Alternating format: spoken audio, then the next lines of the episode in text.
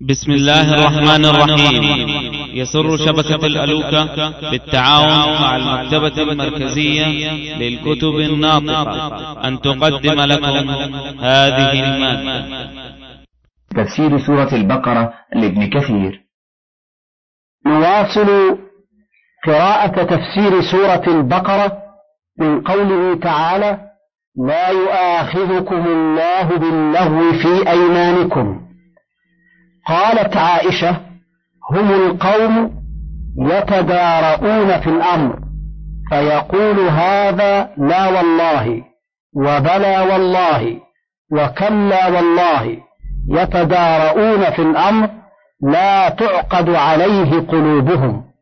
وقد قال ابن أبي حاتم حدثنا هارون بن إسحاق الهمداني حدثنا عبدة يعني ابن سليمان عن هشام بن عروة عن أبيه عن عائشة في قول الله لا يؤاخذكم الله باللهو في أيمانكم قالت هو قول الرجل لا والله وبلى والله وحدثنا أبي حدثنا أبو صالح كاتب الليث حدثني ابن لهيعة عن أبي الأسود عن عروة قال كانت عائشة تقول إنما اللغو في المزاحة والهزل وهو قول الرجل لا والله وبلى والله فذاك لا كفارة فيه إنما الكفارة فيما عقد عليه قلبه أن يفعله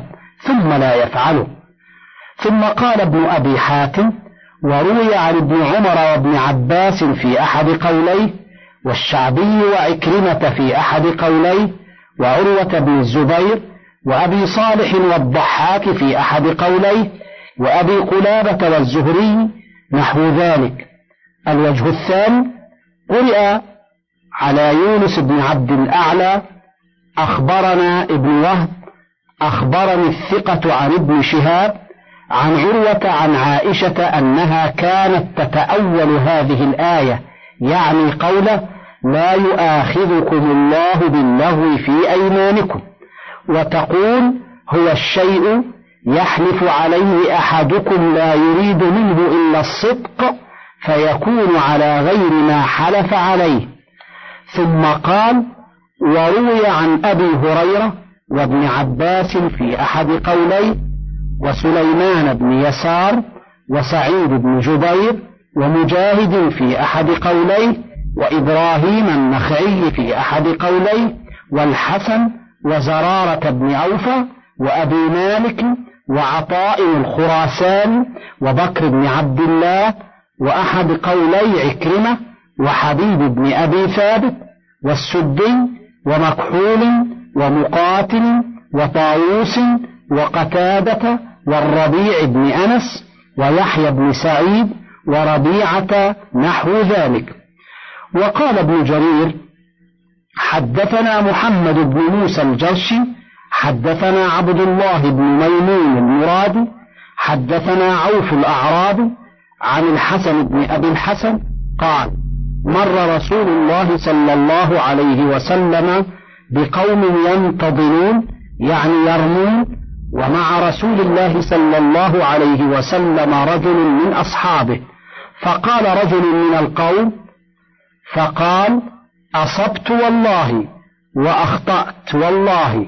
فقال الذي مع النبي صلى الله عليه وسلم للنبي صلى الله عليه وسلم حنث الرجل يا رسول الله. قال كلا إيمان الرماة لغو لا كفارة فيها ولا عقوبة. هذا مرسل حسن عن الحسن. وقال ابن أبي حاتم وروي عن عائشة القولان جميعا حدثنا عصام بن رواد أنبأنا آدم حدثنا شيبان عن جابر عن عطاء بن أبي رباح عن عائشة قال هو قوله لا والله وبلى والله وهو يرى أنه صادق ولا يكون كذلك. أقوال أخر. قال عبد الرزاق عن هشيم عن مغيرة عن إبراهيم هو الرجل يحلف على الشيء ثم ينساه. وقال زيد بن أسلم هو قول الرجل أعمى الله بصري إن لم أفعل كذا وكذا. أخرجني الله من مالي إن لم آتيك غدا. فهو هذا. قال ابن أبي حاتم وحدثنا علي بن الحسين حدثنا مسدد بن خالد حدثنا خالد حدثنا عطاء عن طاووس عن ابن عباس قال لغو اليمين أن تحلف وأنت غضبان. وأخبرني أبي حدثنا أبو الجماهر حدثنا سعيد بن بشير حدثني أبو بشر عن سعيد بن جبير عن ابن عباس قال لغو اليمين أن تحرم ما أحل الله لك فذلك ما ليس عليك فيه كفارة.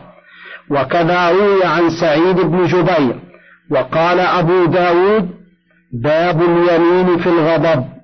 حدثنا محمد بن المنهال أنبأنا يزيد بن زريع. حدثنا حبيب المعلم عن عمرو بن شعيب عن سعيد بن المسيب. أن أخوين من الأنصار كان بينهما ميراث فسأل أحدهما صاحبه القسمة فقال إن عدت تسألني عن القسمة فكل مالي في نتاج الكعبة. فقال له عمر إن الكعبة غنية عن مالك كفر عن يمينك وكلم أخاك. سمعت رسول الله صلى الله عليه وسلم يقول لا يمين عليك ولا نذر في معصية الرب عز وجل ولا في قطيعة الرحم ولا فيما لا تملك. وقوله ولكن يؤاخذكم بما كسبت قلوبكم قال ابن عباس ومجاهد وغير واحد هو أن يحلف على الشيء وهو يعلم أنه كاذب. قال مجاهد وغيره وهي كقوله تعالى ولكن يؤاخذكم بما عقدتم الأيمان الآية والله غفور حليم أي غفور لعباده حليم عليهم. للذين يؤلون من نسائهم تربص أربعة أشهر فإن فاءوا فإن الله غفور رحيم وإن عزموا الطلاق فإن الله سميع عليم. الإيلاء الحلف فإذا حلف الرجل ألا يجامع زوجته مدة فلا يخلو إما أن يكون أقل من أربعة أشهر أو أكثر منها فإن كانت أقل فله أن ينتظر انقضاء المدة ثم يجامع امرأته. وعليها أن تصبر وليس لها مطالبته بالفيئة في هذه المدة. وهذا كما ثبت في الصحيحين عن عائشة أن رسول الله صلى الله عليه وسلم آلى من نسائه شهرا فنزل لتسع وعشرين وقال الشهر تسع وعشرون ولهما عن عمر بن الخطاب نحوه. فأما إن زادت المدة على أربعة أشهر فللزوجة مطالبة الزوج عند انقضاء أربعة أشهر. إما أن يفيء أي يجامع وإما أن يطلق فيجبره الحاكم على هذا. وهذا لئلا يضر بها. ولهذا قال تعالى للذين يؤلون من نسائهم أي يحلفون على ترك الجماع من نسائهم. فيه دلالة على أن الإيلاء يختص بالزوجات دون الإيماء كما هو مذهب الجمهور. تربص أربعة أشهر أي ينتظر الزوج أربعة أشهر من حين الحلف ثم يوقف ويطالب بالفيئة أو الطلاق. ولهذا قال فإن فاءوا أي رجعوا إلى ما كانوا عليه وهو كناية عن الجماع قاله ابن عباس ومسروق والشعبي وسعيد بن جبير وغير واحد. ومنهم ابن جرير رحمه الله. فإن الله غفور رحيم لما سلف من التقصير في حقهن بسبب اليمين. وقوله فإن فاءوا فإن الله غفور رحيم. فيه دلالة لأحد قولي العلماء.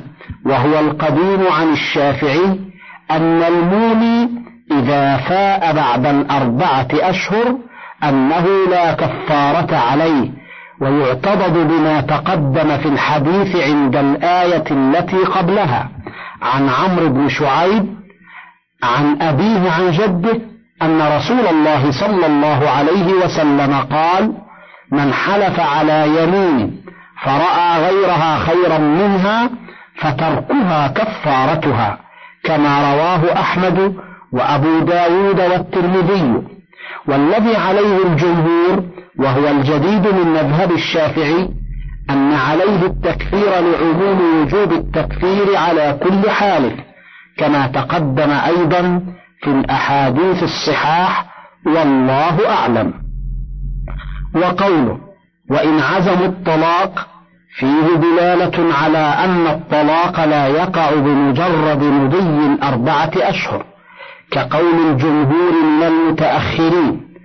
وذهب آخرون إلى أنه يقع بمضي أربعة أشهر تطليقة وهو مروي بأسانيد صحيحة عن عمر وعثمان وعلي وابن مسعود وابن عباس وابن عمر وزيد بن ثابت وبه يقول ابن سيرين ومسروق والقاسم وسالم والحسن وأبو سلمة وقتادة وشريح القاضي وقبيصة بن ذؤيب وعطاء وأبو سلمة ابن عبد الرحمن وسليمان بن طرخان التيمي وإبراهيم النخعي والربيع بن أنس والسدي ثم قيل إنها تطلق بمضي الأربعة أشهر طلقة رجعية. قاله سعيد بن المسيب وأبو بكر بن عبد الرحمن بن الحارث بن هشام ومكحول وربيعة والزهري ومروان بن الحكم. وقيل إنها تطلق طلقة بائنة. روي عن علي وابن مسعود وعثمان وابن عباس وابن عمر وزيد بن ثابت وبه يقول عطاء وجابر بن زيد ومسروق وعكرمة والحسن وابن سيرين ومحمد بن الحنفية وإبراهيم وقبيصة بن ذؤيب وأبو حنيفة والثوري والحسن بن صالح فكل من قال إنها تطلق بمضي الأربعة أشهر أوجب عليها العدة إلا ما روي عن ابن عباس وأبي الشعثاء إنها إن كانت حاضت ثلاث حيض فلا عدة عليها وهو قول الشافعي. والذي عليه الجمهور من المتأخرين أن يوقف فيطالب إما بهذا وإما بهذا ولا يقع عليها بمجرد مضيها طلاق. وروى مالك عن نافع عن عبد الله بن عمر أنه قال إذا آل الرجل من امرأته لم يقع عليه طلاق وإن مضت أربعة أشهر. حتى يوقف فإما أن يطلق وإما أن يفيء. وأخرجه البخاري وقال الشافعي رحمه الله أخبرنا سفيان بن عيينة عن يحيى بن سعيد عن سليمان بن يسار قال أدركت بضعة عشر من أصحاب النبي صلى الله عليه وسلم. كلهم يوقف المولي. قال الشافعي وأقل ذلك ثلاثة عشر. ورواه الشافعي عن علي رضي الله عنه أنه يوقف المولي. ثم قال وهكذا نقول وهو موافق لما رويناه عن عمر وابن عمر وعائشة وعثمان وزيد بن ثابت وبضعة عشر من أصحاب النبي صلى الله عليه وسلم. هكذا قال الشافعي رحمه الله. قال ابن جرير حدثنا ابن أبي مريم حدثنا يحيى ابن أيوب عن عبيد الله بن عمر عن سهيل بن أبي صالح عن أبيه قال سألت اثني عشر رجلا من الصحابة عن الرجل يولي من امرأته فكلهم يقول ليس عليه شيء حتى تمضي الأربعة الأشهر. فيوقف فإن فاء وإلا طلق ورواه الدار قطني من طريق سهيل. قلت وهو يروى عن عمر وعثمان وعلي وأبي الدرداء وعائشة أم المؤمنين وابن عمر وابن عباس. وبه يقول سعيد بن المسيب وعمر بن عبد العزيز. ومجاهد وطاووس ومحمد بن كعب والقاسم. وهو مذهب مالك والشافعي وأحمد بن حنبل وأصحابهم رحمهم الله. وهو اختيار ابن جرير أيضا. وهو قول الليث وإسحاق بن راهويه وأبي عبيد وأبي ثور وداود.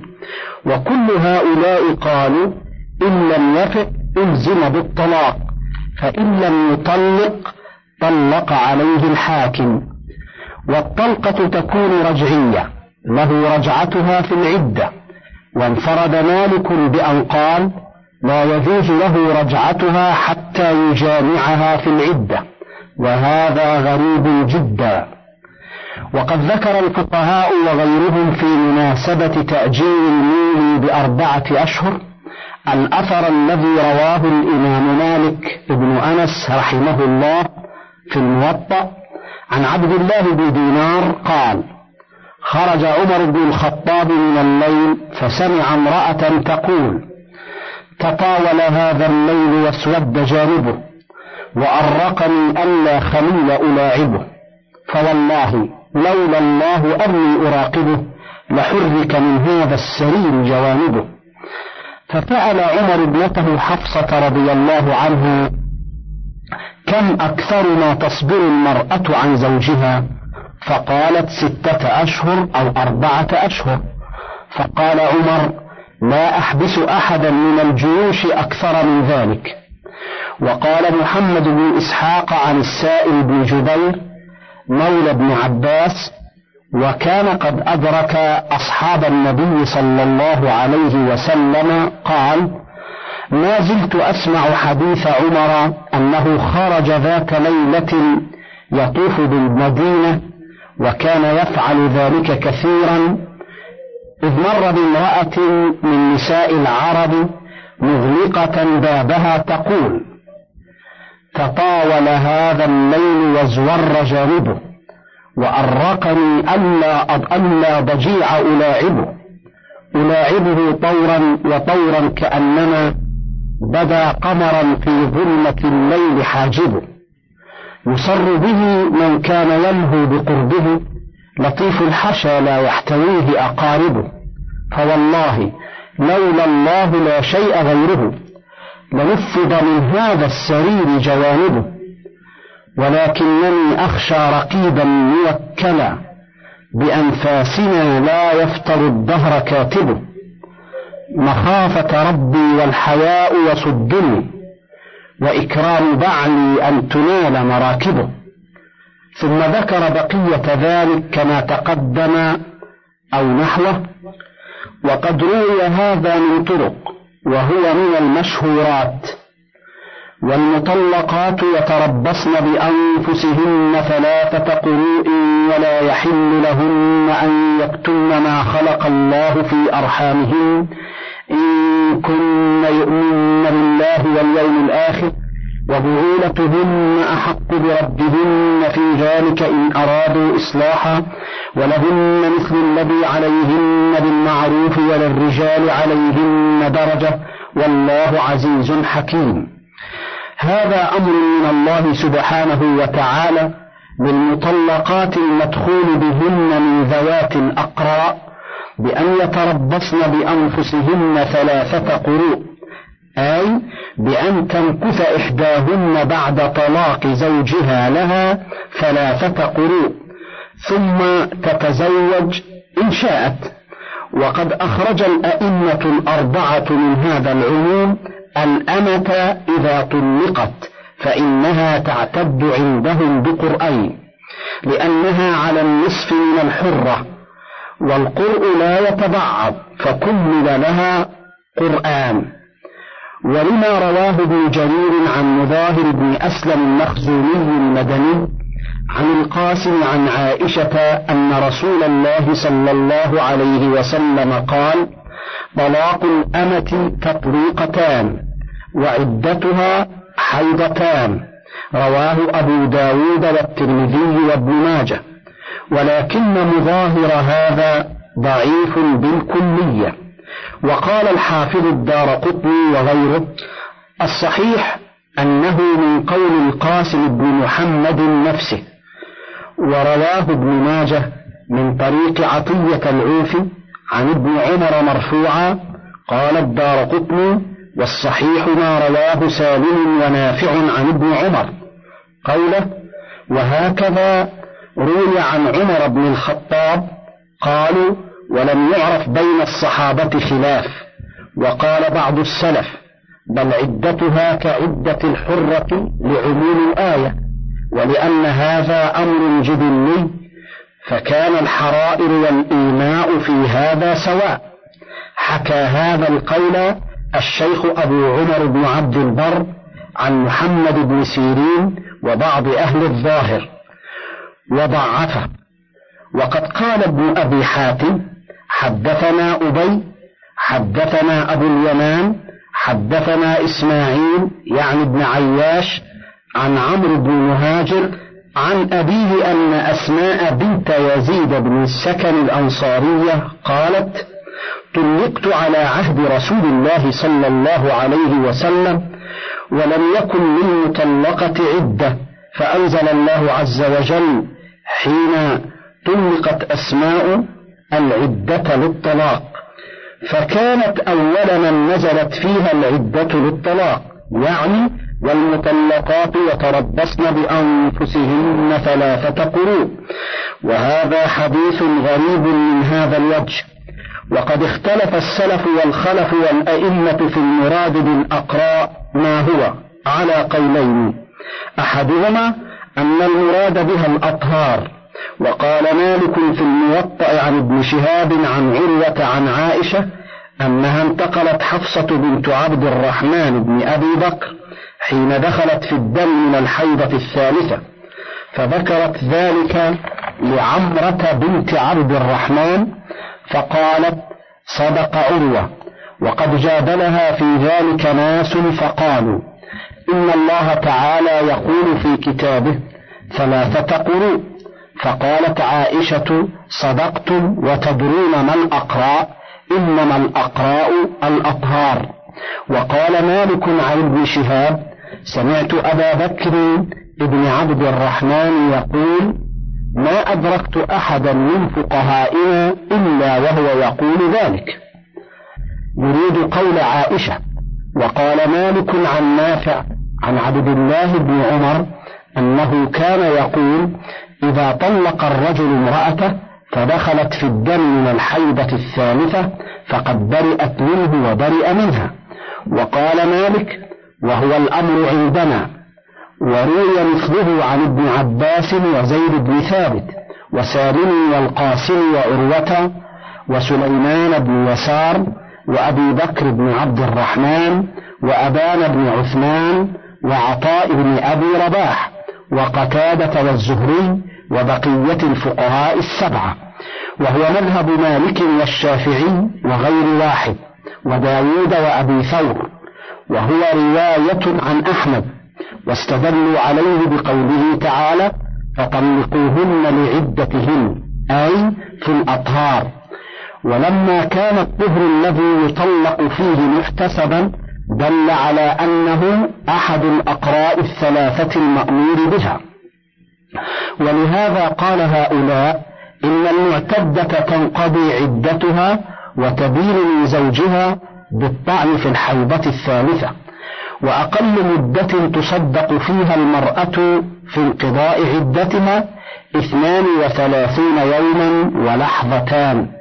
واستشهد أبو عبيد وغيره على ذلك بقول الشاعر وهو الأعشى ففي كل عام أنتج شل غزوة تشد لأقصاها عزيم عزائك. مورثة مالا وفي الأصل رفعة لما ضاع فيها من قروء نسائك. يمدح أميرا من أمراء العرب آثروا الغزو على المقام حتى ضاعت أيام الطهر من نسائه لم يواقعهن فيها.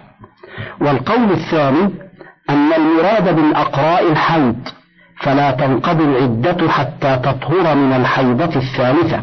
زاد آخرون وتغتسل منها وأقل وقت تصدق فيه المرأة في انقضاء عدتها ثلاثة وثلاثون يوما ولحظة.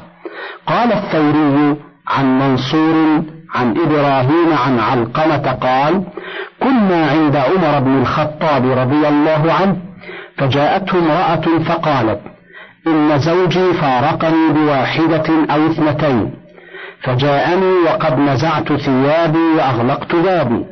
فقال عمر لعبد الله بن مسعود أراها امرأته ما دون أن تحل لها الصلاة. قال وأنا أرى ذلك. وهكذا روي عن أبي بكر الصديق وعمر وعثمان وعلي وأبي الدرداء وعبادة بن الصامت وأنس بن مالك وابن مسعود ومعاذ وأبي بن كعب وأبي موسى الأشعري وابن عباس وسعيد بن المسيب وعلقمة والأسود وإبراهيم ومجاهد وعطاء وطاووس وسعيد بن جبير وعكرمة ومحمد بن سيرين والحسن وقتادة والشعبي والربيع ومقاتل بن حيان والسدي ومكحول والضحاك وعطاء الخراساني أنهم قالوا الأقراء الحيض وهذا مذهب أبي حنيفة وأصحابه وأصح الروايتين عن الإمام أحمد بن حنبل. وحكى عنه الأثرم أنه قال الأكابر من أصحاب رسول الله صلى الله عليه وسلم يقولون الأقراء الحيض. وهو مذهب الثوري والأوزاعي وابن أبي ليلى وابن شبرمة والحسن بن صالح بن حي وأبي عبيد وإسحاق بن راهويه. ويؤيد هذا ما جاء في الحديث الذي رواه أبو داود والنسائي من طريق المنذر بن المغيرة عن عروة بن الزبير عن فاطمة بنت أبي حبيش أن رسول الله صلى الله عليه وسلم قال لها دع الصلاة أيام أقرائك فهذا لو صح لكان صريحا في أن القرء هو الحيض. ولكن المنذر هذا قال فيه أبو حاتم مجهول ليس بمشهور. وذكره ابن حبان في الثقات.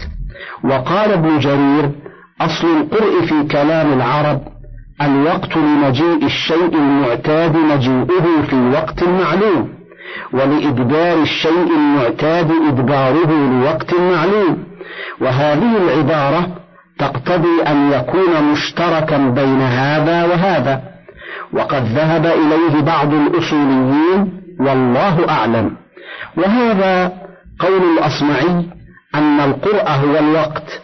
وقال أبو عمرو بن العلاء العرب تسمي الحيض قرآن وتسمي الطهر قرآن وتسمي الطهر والحيض جميعا قرآن. وقال الشيخ أبو عمر بن عبد البر لا يختلف أهل العلم بلسان العرب والفقهاء أن القرآن يراد به الحيض ويراد به الطهر وإنما اختلفوا في المراد من الآية ما هو على قولين. وقوله ولا يحل لهن أن يكتمن ما خلق الله في أرحامهن أي من حبل أو حيض. قاله ابن عباس وابن عمر ومجاهد والشعبي والحكم بن عيينة والربيع بن أنس والضحاك وغير واحد. وقوله إن كن يؤمن بالله واليوم الآخر تهديد لهن على خلاف الحق. ودل هذا على أن المرجع في هذا إليهن لأنه أمر لا يعلم إلا من جهتهن ويتعذر إقامة البينة غالبا على ذلك.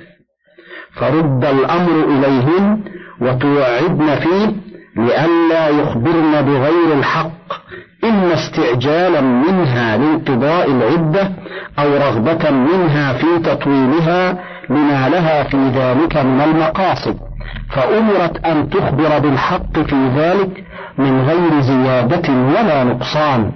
وقوله وبعولتهن أحق بردهن في ذلك إن أرادوا إصلاحا أي وزوجها الذي طلقها أحق بردها ما دامت في عدتها إذا كان مراده بردها الإصلاح والخير. وهذا في الرجعيات فأما المطلقات البوائن فلم يكن حال نزول هذه الآية مطلقة بائن وإنما كان ذلك لما حصلوا في الطلاق الثلاث. فأما حال نزول هذه الآية فكان الرجل أحق برجعة امرأته وإن طلقها مئة مرة. فلما قصروا في الآية التي بعدها على ثلاث تطليقات صار للناس مطلقة بائن وغير بائن. وإذا تأملت هذا تبين لك ضعف ما سلكه بعض الأصوليين من استشهادهم على مسألة عود الضمير هل يكون مخصصا لما تقدمه من لفظ العموم أم لا بهذه الآية الكريمة. فإن التمثيل بها غير مطلق لما ذكروه والله أعلم. من فضلك تابع بقية المادة.